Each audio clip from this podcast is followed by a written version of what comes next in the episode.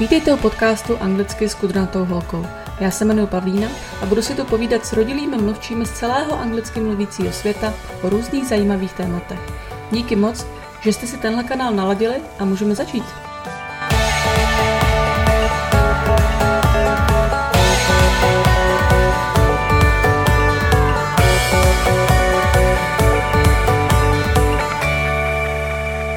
Everybody. It is my great pleasure to welcome my guest for today, my former flatmate and friend, Mr. Harry Baker, all the way from London, who works, who works as a film editor and cinematographer. So, how's it going, Harry, today? It's going all right. Um, just uh, another day in lockdown. Uh, as we all are. Indeed. Yes. So, without further ado, let's jump straight into the topic of the day, if that's fine with you. Mm-hmm. And well, today we're going to be discussing a part of your life, and that is the time you spent at a place that possibly everyone knows or has heard of at least once in their lifetime, I suppose. And that is the time you spent at the University of Cambridge. Yeah. Very renowned and iconic institution. So, would you be able to give us a little bit of your background and how you actually ended up studying at this prominent and notable university? Of course, yeah. So, um, well, as you can tell from my accent, I'm sure I, I grew up in England and um, studied in, in there. Um, and I think, uh, you know, as a kid, I was always quite quite academic, quite school focused, um, which is probably another way of saying that I didn't have very many friends and wasn't very good at sport or uh, any of that stuff. But um, it was um, you, you, know, school, school and academic work was always something that I was most comfortable with um, at school, and you know, I think it was always kind of expected that I was going to go to to university once I reached that age. Um, and once once I was at sixth form college, which is the the stage before the kind of high school stage, was 16, 17, um, when you start kind of you know seriously thinking about it. Um, yeah, Cambridge sort of became the goal for me. Mm-hmm. Um, you know, it sounds a bit pretentious saying it, but you know, I, I think I was quite quite ambitious at that age. Um, at least in terms of my, my academic stuff and and when I was um, you know uh, seeing seeing as I was you know getting the kind of grades that that made made it you know potentially an option um, it was something I started to give serious thought to so the first um, the uh, and I, I, don't know um, how, how, how common knowledge it is, um, you can only apply to one of Oxford or Cambridge. You can't apply to both. So the first sort of step was really kind of narrowing it down, which of which of the two I wanted to focus on, um, and going to open days at both, and looking at uh, the curriculums um, at both places for the subjects I might want to study, uh, and and kind of narrowing it down from there. Actually, that leads to my next question because I wanted to ask what is the common perception towards these prestigious universities, as you mentioned, Cambridge or Oxford. Are you being like told about them by your parents at schools, or is it just something so deeply ingrained in the British society that you know everyone knows about these universities since they were kids? It's pretty deeply ingrained. Um, you know, obviously, from my background, I, I do speak as a kind of white middle class English person, and and you know among that background, it's probably much more prevalent and much more common to kind of you know know people who've been or or um, you know know be be at the kind of school where people you know some people do tend to go. Um, but but it is you know they are they are institutions in british society and um, you know uh, there there is a huge uh, huge proportion um, of, of public figures, figures in the media, politicians, um, who you know, scientists, uh, and, and, other kind of leading figures in, in all disciplines, really, who who've come out of Oxbridge, um, and it's often a kind of source of uh, you know, some debate over the place of the place of Oxbridge and the prevalence of Oxbridge in British society. Um, we have to say that Oxbridge is Oxford and sorry, Cambridge. Oxbridge and Cambridge. Yes. uh, now you speaking about all those famous people that have gone to these universities or or went to these universities, we have to mention the fact that going to a university in the UK is a big investment, mm-hmm. financial, because it costs a bloody fortune. So, what are your thoughts on paid education? And if you don't mind me asking, did you get a scholarship or a loan, or did you, did your parents pay for your studies? Yeah, I, I mean, a very very fair question. Um, the UK eh, is interesting in in this regard because it is hugely expensive. Um, for British students, there is a very generous loan scheme available, um, and that's what I used. And I think everyone I know uh, got a student loan from the government to go. Um, and obviously, the the you know, no one likes having debt around their neck, and it's never nice to graduate with lots of debt. Um, that said, the terms are pretty generous. You know, I've only very recently started repaying my loan because I, before that, I wasn't earning enough um, to qualify. Uh, so, yeah, so the system works that once you start earning certain amount exactly, of money, of a certain then threshold, you, then you start. Then you, paying back a certain proportion. Um, and if you never earn above that threshold, you never pay out your loan. Um, and I think I forget the exact terms. I'm afraid I should have looked this up. Um, if, if, you get to a certain point, it, it's just written off. So uh, mm-hmm. it is the most generous loan you'll ever get. Um, yeah, most people. Possibly. So um, you know, which doesn't doesn't necessarily outweigh the disadvantages. You know, I, I think um, I, I, was one of the last.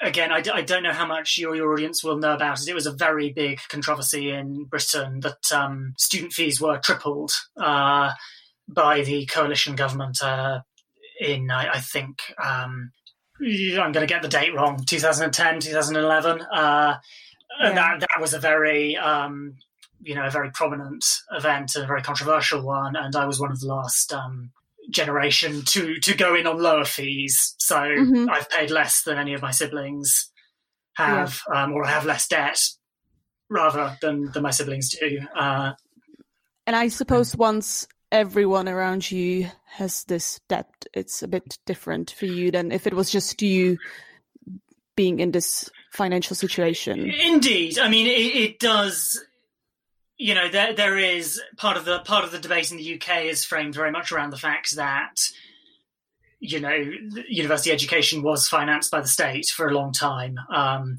so all of the politicians who imposed fees um, had had their educations at the taxpayers expense. Uh, yeah. you know and there's there's a there's a certain amount of kind of unfairness there. Um, and you know whether whether the prospect of student debt, even if when you look into it, there there are generous loans and there there are options available. Um, how far that puts people off, um, you know, certainly it's it's not something I would have known very much about when I was eighteen. Um, I suspect pe- most people don't. Um, sure. And the kind of terms of the finances aren't something that you're necessarily looking into. Um, you know, it can be quite intimidating for people, especially people who aren't from a background of of dealing with that regularly.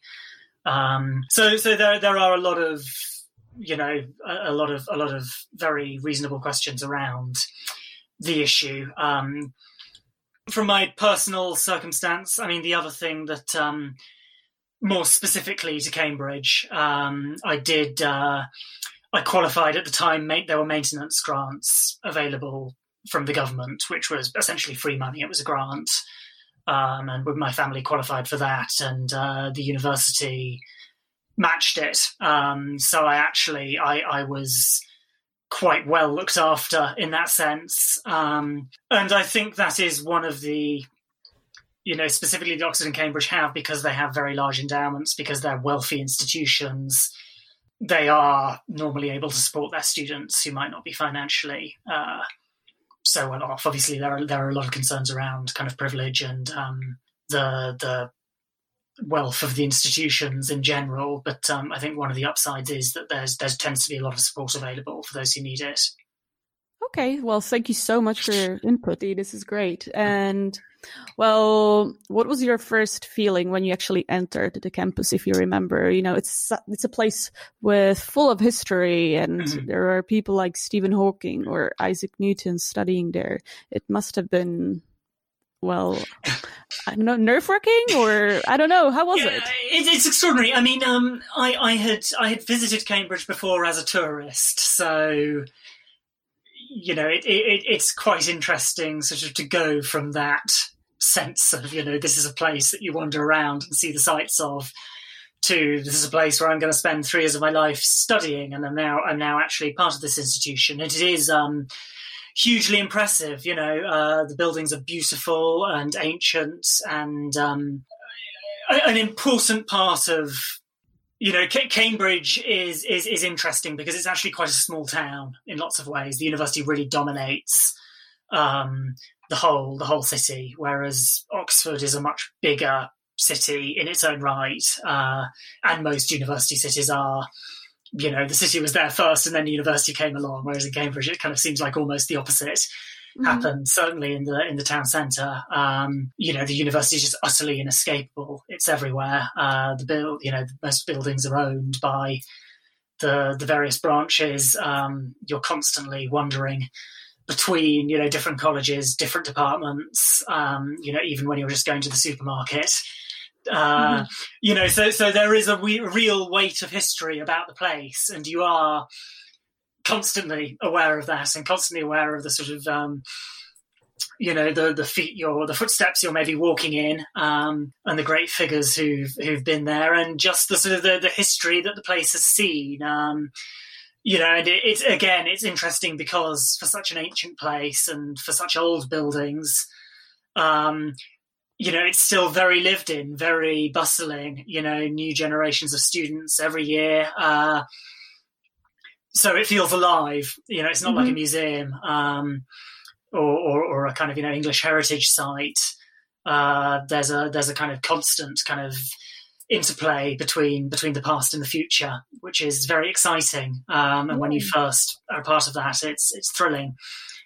Probably something that's worth mentioning. Um, I, I don't know if this is this is probably as relevant here as anywhere else. Um, both Oxford and Cambridge University are divided into lots of different colleges. Uh, so when you're applying to study there, you don't you don't actually apply to Cambridge University. You apply to the particular college you want to go where to, and, and that's then where you will live. Um, it's where a lot of your tuition will take place. Um, you know, if you're doing kind of sport, you're normally, you know, it's kind of into college sport. Um, every Maybe college, not you. Uh, well, I mean, I, I, I, actually, I actually got quite into the rowing. Um, just oh wow, you did. I did, yeah. Eventually, it's uh, wow. You can sit down while you're doing it. It's much more civilized. but um, yes, not not not uh, dispelling any Cambridge stereotypes there. But I wasn't very good, but I enjoyed it a lot. Um, but uh, yeah, so so a lot of the time when you're talking about kind of these experiences, it, it's kind of as closely tied to the college um, as uh, as it is to the university, and um, certainly with the you know I think I think the most sort of um, kind of kind of you know the, the, you, you mentioned sort of Isaac Newton and Stephen Hawking as the great figures. Um, well, for, for Pembroke College where I where I studied, probably the the ones I most looked up to were people like Eric Idle and uh, Tim Brooke Taylor, and you know members of the uh, Monty Python and um, the kind of British comedy scene of the '60s who had all uh, mm-hmm. all been there, and that was uh, that was quite a fantastic legacy to to be aware of. Um, Absolutely. And well, your main subject was English literature, mm-hmm. or as you call it, English lit. Indeed, in the, in the UK. So, what made you choose this? Um, I always loved reading. Uh, simple answer, you know, at, at the root of it, um, I think that's where my love of of literature started. Um, just plowing through books as a kid, uh, and and my the sort of attendant love of the craft of storytelling and of language that comes with that. Um, it was it was always between English and history for me. Those were the two subjects mm-hmm. that I really loved and had a passion for and wanted to pursue. Um, and uh, every now and then, I still I still kind of think, what if what if I'd gone to study history instead? Um, because that that remains a kind of great interest of mine. But uh, mm-hmm.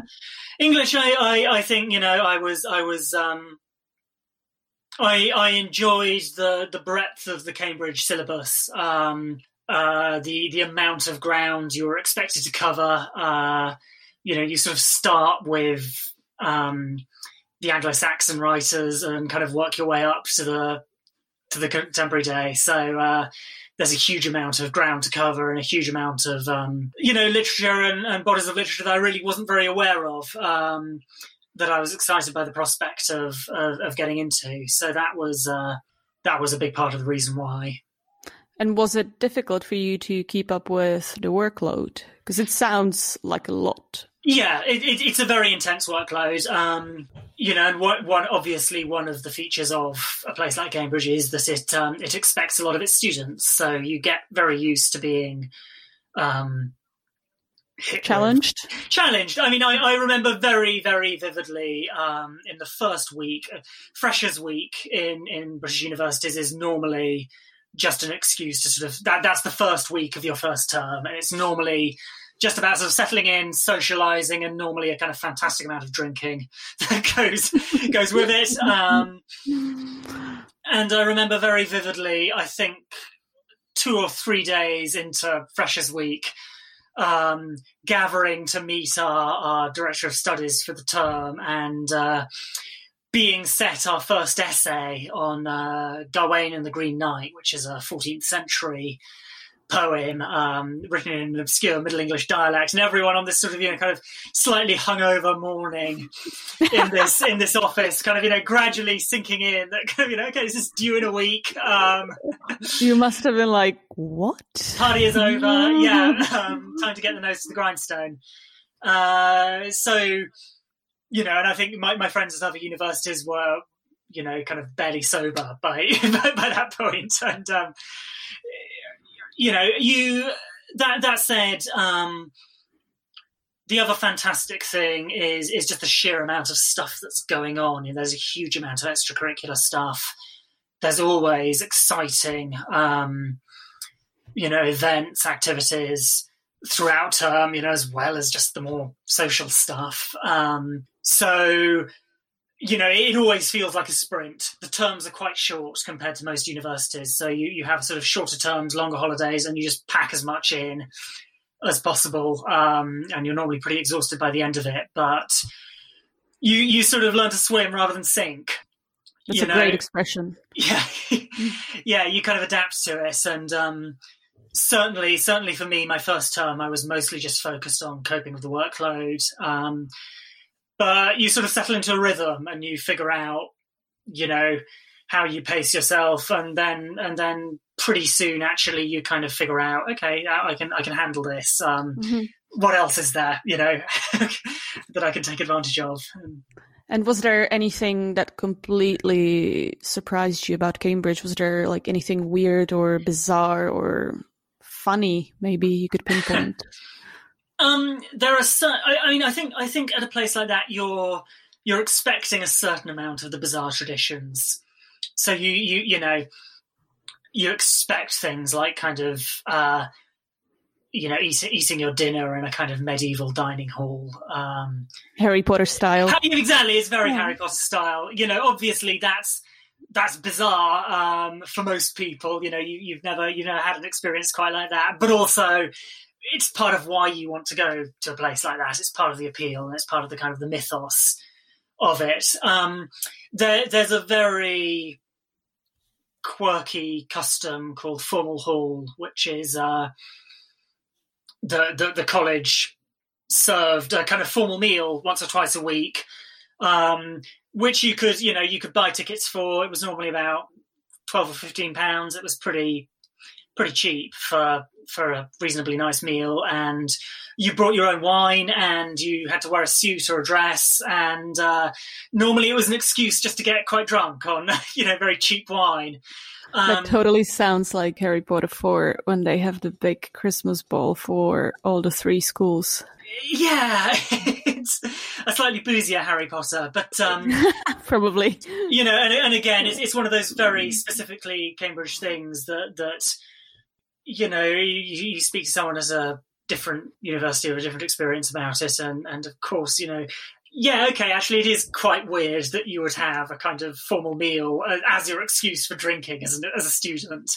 Um, that's that's not that's... normal at all. But it's a, it's a tradition. Very quickly, kind of becomes part of the part of the landmark, um, and and you sort of set your clock by it, and you know you plan formals for to celebrate.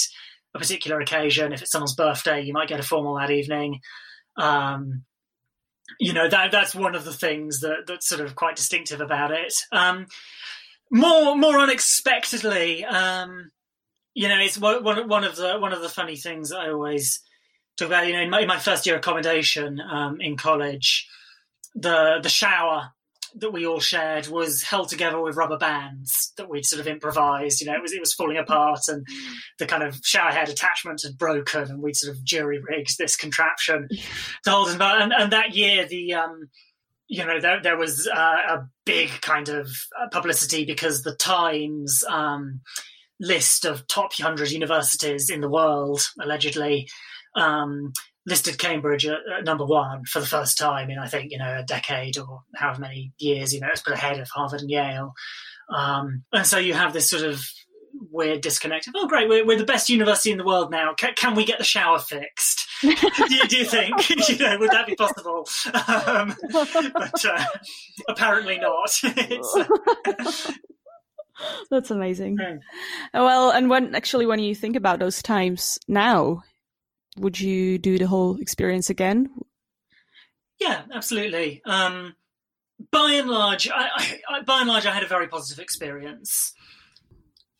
I think you you grow up a lot in those years anyway, but um, it was an experience I, I, enjoyed hugely. Know, I met some of my absolute best friends there. Um, it, it's something I look on with back on with great nostalgia and great fondness. Really, um, there are a lot of a, lo- a lot of very legitimate and important questions to be asked about you know the place of Oxford and Cambridge in in British society and the the influence that those institutions have and the you know the the, the privilege of the people who tend to be able to go. Um, and all of that is important you know I, I can't deny that for me personally it was by and large a really positive experience.